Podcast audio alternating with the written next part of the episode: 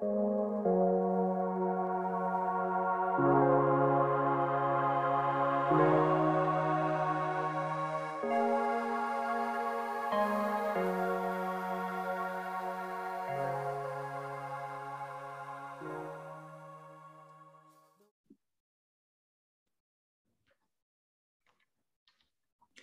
I'm Dr. Vikki, and welcome to Healing the Human Spirit podcast.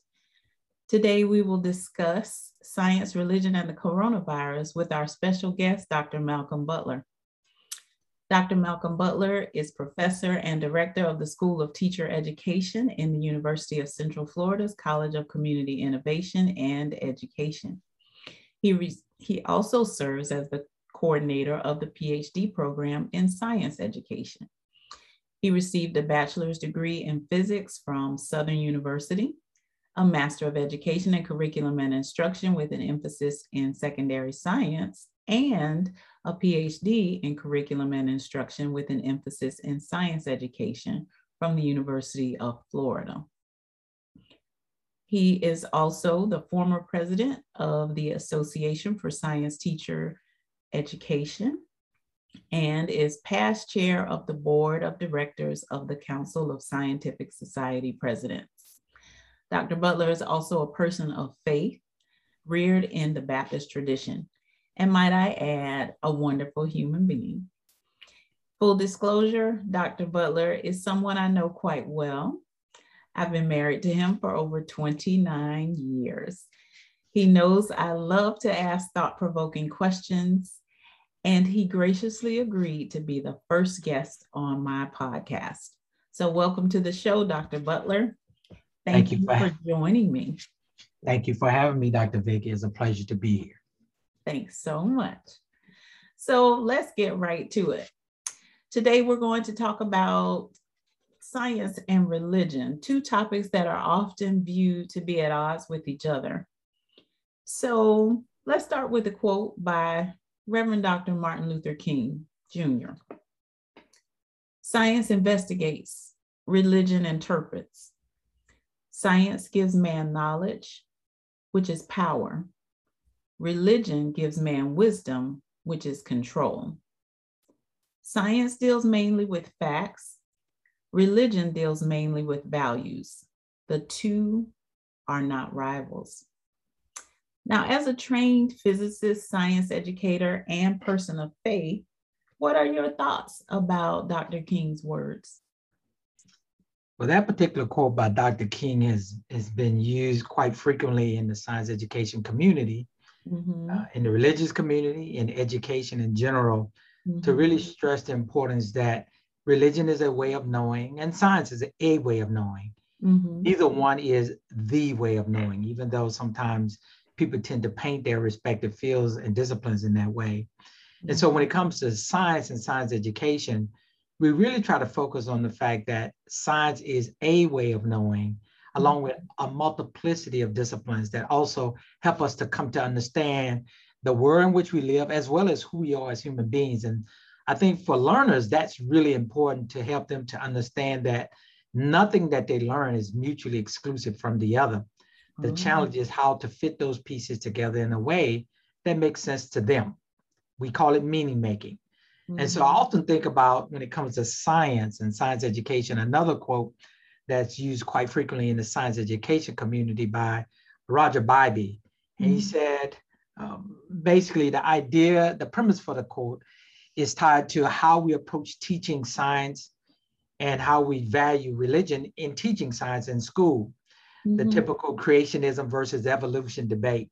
Mm-hmm. And Bybee's quote says, science teaches us how the heavens go, and religion teaches us how to go to heaven.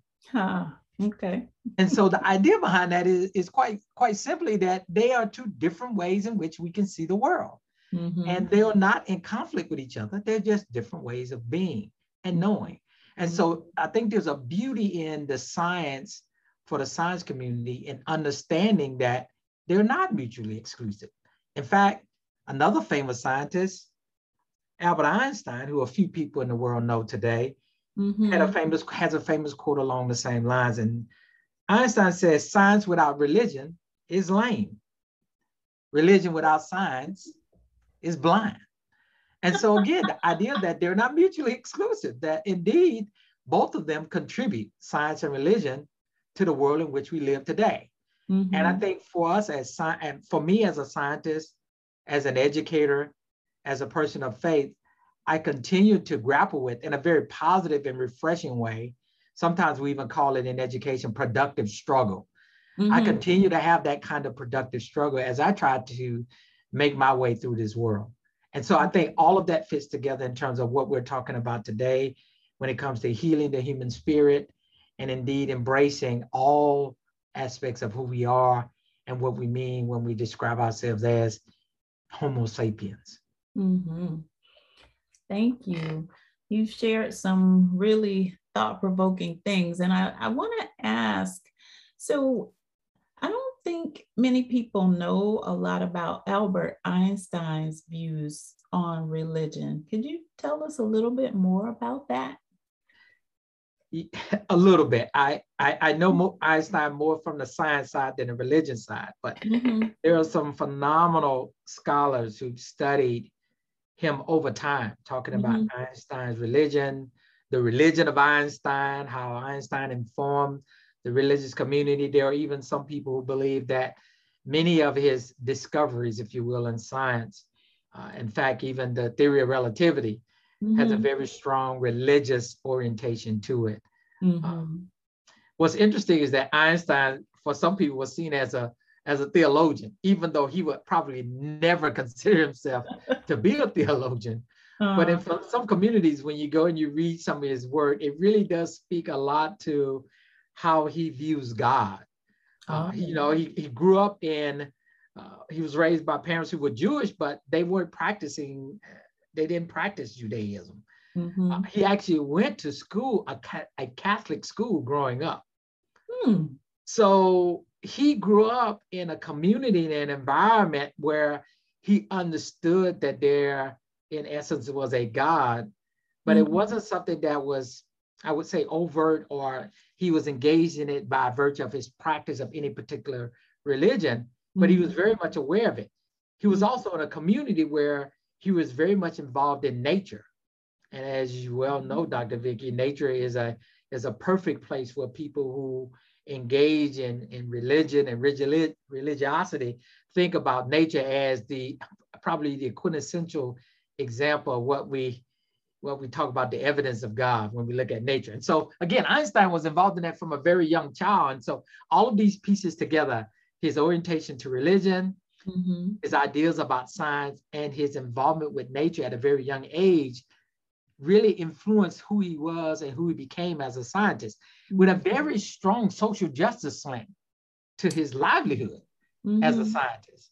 Mm-hmm. Again, speaking to religion, he couldn't help but see people on a very equal plane and not have this very hegemonic way of thinking about if you didn't believe in something, that you were less than. And so that was not a part of Einstein's upbringing mm-hmm. and ultimately influenced the way he saw life, not only as a scientist, a practicing scientist, um, dare I say a closet theologian, but also as a human being who was very much a social justice advocate. There's mm-hmm. some amazing uh, research out there that looked at his life and his um, the religious influence on his life. One of my favorite books is was written by Max Jammer, J A M M E R, Mm-hmm. And and Dr. Vikki, he Dr. Jammer actually spent time with Einstein, and so he wow. had a kind of a, a behind the scenes look uh, at a lot of the different aspects of, of Einstein in his later years. Mm-hmm. And the mm-hmm. title of book of the book is called Einstein and Religion. Oh. And in that book, Jammer spends a lot of time reflecting on and discussing Einstein's early childhood and his growing up, as I reference his his his family's life, and mm-hmm. then talks about him and his uh, influence, how religion influenced his life. And mm-hmm. then in the third chapter, he talks about how Einstein influenced religion. And so all three of those chapters, I think, really give and paint a really good picture of who he was.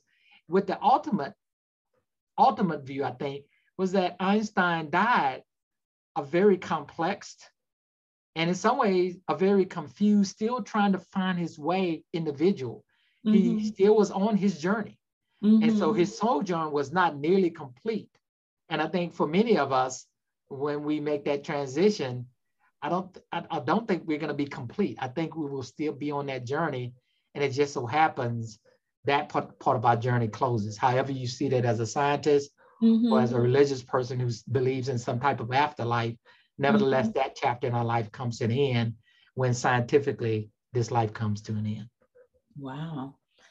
Well, thank you for sharing those insights because I think of Albert Einstein as the theory of relativity and every other scientific discovery he gave us. And I don't often think of him as a religious person.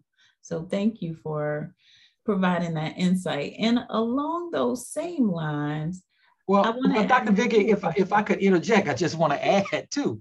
You okay. know, you just said about uh, Einstein's religious orientation, mm-hmm. and as I said, if you were to talk with him, had a chance to talk with him, depending on his mood at that time, he might not see himself as a very religious. He person. might not say it either. he was very com- he was very complex. I mean, you know, he was temporal in, in some of his thinking because mm-hmm. he was mm-hmm. constantly figuring things out along the way. And depending on what he was reading at that time, depending mm-hmm. on with whom he had interacted recently, mm-hmm. he was very flexible. And we talk about oh. in physics flux and so mm-hmm. his life was not this very clean, this is what he thought, and he, you know, he was dogmatic in that way. Mm-hmm. There were some things he felt that way about, like his dress and some other aspects of his life. but when it comes to religion, most of the people who looked, scholars who've looked at that side of his life, see him as a very, very much a person in flux and trying to figure out that part. Wasn't that way when it came to eating or, like I say, his mm-hmm. dress. Those things he was pretty standardized in those spaces. But when it came to religion, he had a lot of flexibility and he was he was ever evolving in that space. well, I don't think I even thought of him in that way. You know, I think we are often taught that scientists are just scientists and they don't have uh, thoughts about religion except negative ones. Um, you know, uh, you know the saying that we've read that religion is the opiate of the people, that kind of thing, and and so we're often taught that many scientists think that way. What I'm finding though, the older I get and the more I read, is that many scientists are people of faith. So yeah. it's good to know that Einstein was exploring those things and they weren't off limits to him. So Absolutely. that's interesting. No way. Nothing was verboten for Einstein, and religion was in that category. Yeah, that's pretty cool. So, along those same lines, I have a question for you. How does science and faith figure into your work as a scientist, educator, and higher administration, higher ed administrator? Sorry. Oh, that's that's a heavy question. That that could be a whole separate podcast, to be honest with you. I bet. Okay. But, I'll try to encapsulate it here. I, I right, think from the from the science side, not not nearly to compare myself with Einstein, but I think in many ways, when it comes to religion and science, I find myself still finding my way. Um, yeah. I, I see myself do, definitely as a man, a person of faith. Um, mm-hmm. As a religious person, as a person who has some orientation to what it means to live outside of yourself, if you will. There are greater things mm-hmm. than the individual, uh, which is very much aligned with where Einstein uh, saw himself. Mm-hmm. Nevertheless, I, am still on this journey. And so as I tried to um, conceptualize and calibrate it continues to be a, work in progress. So, yeah. Uh, in the words of some biblical biblical scriptures and songs, God is not through with me yet, and, and I'm not through with me yet. And so, I think there's a lot of work to do there from the science. When it comes to education, again, I, I think it's there. They go hand in hand because education. Uh, mm-hmm. Uh, we talk about being a lifelong learner. Mm-hmm. I think inherently as human beings we're lifelong learners. So I don't think I don't think we should be giving out honors to people for being lifelong learners because we all are. We're yeah. always trying to figure out things. That's just human nature. And I don't I don't say just as if it's not important. And so the just doesn't, I don't want the just to come off as, well, he sees that as less than. Really, mm-hmm. I see the just as it's a part of who we are. And so as yeah. we navigate these spaces in our life as educators, mm-hmm. as learners, teaching mm-hmm. and learning go hand in hand. Mm-hmm. We're trying to figure out how do we function in a society, in a world, in nature that helps mm-hmm. us better understand who we are and how we fit into nature. So as an educator, that's very natural. As a learner, mm-hmm. that's something we do. And so again, on the education side, the Latin word education, educare, means to bring forth. Doesn't yeah. mean to it doesn't mean you're blanking, you know, the tabula rasa kind of mentality where it's a blank mm-hmm. slate. It really means what's inside you already as an educator. Mm-hmm. That's what that person tries to bring out of you. Mm-hmm. Mm-hmm. So the same thing happens in teaching and learning is you're mm-hmm. trying to figure out how do these seemingly sometimes seemingly disparate pieces fit together. Science and mm-hmm. religion can be that. And so education is that way. Higher ed, it plays out every day, trying to mm-hmm. help us to see in higher ed, we're supposed to be seeking truth. Now, whether that's a lowercase t or a capital T mm-hmm. is up for debate, but mm-hmm. it's still the same idea. We're seeking truth. And so in education and higher education, the whole idea is we're functioning in this university, this universe of ideas. Then how do mm-hmm. we continue to do it in, in many cases nowadays, a civil way and can mm-hmm. engage in civil discourse where we're we're really talking about ideas and trying to help people find their way and seek whatever truth that is they're trying to seek. Mm-hmm. Wow. You're certainly giving me a lot to think about as I approach life and the people with whom I work as well, especially in this this pursuit of truth, whether that's lowercase or capital T. So I have another question that is really about some of the things we're facing today and I want to ask you what are your thoughts about navigating the seeming disconnect between science and some religious spheres as it relates to the coronavirus?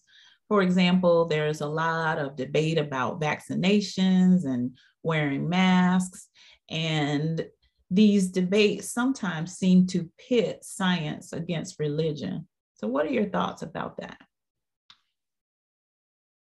Yeah, again, another podcast. So we're on the third one. Now. I know this is. I'll invite you back. or I'll, I'll, make reference to some fantastic people that I think could shed some insights on this as well. Okay, great. More. Yeah, yeah. So this this this, this is obviously a very uh, timely topic. It's it's a flashpoint for our society writ large across across mm-hmm. the globe. Mm-hmm. And one of the things I try to think about is for people who have deeply held convictions, mm-hmm. one way or the other. Uh, the key point for me is not to badger people. Yeah. You know, your podcast is called Healing the Human Spirit. That's right. And so the goal is to help people to heal. And mm-hmm. it's it's this I, I, fall prey to the idea of seeking first to understand. Mm-hmm. Mm-hmm. And and that is a space that I think all of us have an opportunity to get better. Uh, really trying to understand people's perspective. And a lot of times what I'm finding, Dr. Vikki, is mm-hmm. even when we think we understand someone's perspective, hmm. sometimes we don't have as rich of an understanding as we do. And many times it's because we have laid our understanding on top of theirs. And so we can mm-hmm. almost stop them mid sentence because we think we have it figured out. Mm-hmm. And so that sometimes when I mentioned badgering earlier, it, it really comes to when we feel like we've got someone figured out and it, it goes against what we believe or how we think they should be believing, mm-hmm. then that's where the badgering comes in. And so we move yeah. away from seeking to understand to mm-hmm. now assuming and thinking that we've got mm-hmm. things figured out in terms of, mm-hmm. of where that person sits on an issue. Mm-hmm. And thus it leads to us badgering that person. So I think this idea of, especially what's going on with COVID and the vaccine, mm-hmm. is really trying to understand people's perspective, yeah. including the science and the religion. Because yeah. I think in, in many cases, both of us, whether you you have a strong feeling one way or the other, both sides have a very long way to go in terms of seeking to understand. Yes. Now, some people, many people don't lie in that space because they figure, again, they've got it figured out. Mm-hmm. They know mm-hmm. what this person is thinking and they end right there. Mm-hmm. That's a challenge for all of us. And when I say all of us, I'm complicit because I'm a part of this same world. You know, my mom says, where it takes all kind to make up the world. We're all here. We're all here. And we all here. So it's not yes. they all here, we all here. And so we're part of that equation too. And so I think that to me is a part of the the really heavy lifting is mm-hmm. trying to reconcile for ourselves how religion and science play out in this current environment with COVID and the mm-hmm. vaccination. Mm-hmm and when we when we're talking about how it how it lays out it also requires a necessity by necessity we have to come to understand other people's perspective on it yeah and yeah that's not easy that's challenging and yet mm-hmm. i think mm-hmm. that's the kind of thing we need to be doing we should be doing i think mm-hmm. we're expected to do that in a civil way in mm-hmm. a civil way mm-hmm. yeah i truly value uh, what you said about seeking to understand. I know you you say that often and not just in this case but in in other ways and I see you living your life that way and it it creates understanding um and and on the faith side of things that's what we what that's what we hope for at least that's what I hope for you know we hope to understand other people in ways that that humanize them, especially with this debate about the virus. I mean, these debates have gotten to be dehumanizing in many ways because yeah. people wear masks for this reason, people don't wear masks, people get vaccinated, people don't. And like you said, we we don't really know why. We think we know why people do whatever they do because we are projecting onto them what our values are, our beliefs. And so um, seeking to understand, I think is a, the, a big takeaway for me from that. And, and the big part about that is it's not easy. That's hard work. Ooh, it's hard that work. Is, that's hard. It's easy to project. Mm-hmm. You know, I mm-hmm. say relatively easy to mm-hmm. project. Mm-hmm. It's hard work. You know, what is it? Life for me ain't been no crystal stair. if you're yeah. trying to, if you're seeking to understand yourself mm-hmm. this world and other people, mm-hmm. that's hard. Yet, mm-hmm. yet, yet, it's worth it. Because mm-hmm. when we come to understand others, nature, and ourselves, mm-hmm. the growth is exponential. And when we're growing as individuals, others get better, nature and the world gets better when we grow in that way. I truly, and again, that that's where the science and the religion comes together because mm-hmm. the more we know about this world as science scientists, the more we can heal the world. Just like people in religion talk about healing the world, mm-hmm. just like doctors and nurses and educators, all of us mm-hmm. are trying to heal this this world, healing the mm-hmm. human spirit. I would argue Einstein would agree his work on relativity and all the mm-hmm. other amazing accomplishments with photoelectric effect all of those things contribute to a way of healing the world and healing the human spirit so it's it's nothing there's nothing easy about it and yet we all know we th- those of us who are experiencing it every day and mm-hmm. there are many around the world you know 7 billion people on this little ball little marble out in the universe every day we mm-hmm. experience that the world gets a little bit better the universe benefits I, I couldn't agree with you more. So, I guess the last question I have for you is if you would share with our listeners any words of wisdom you have about navigating issues of faith in educational institutions, as students, as staff, as faculty, or as administrators. I don't know if I call Other it uh, podcast too.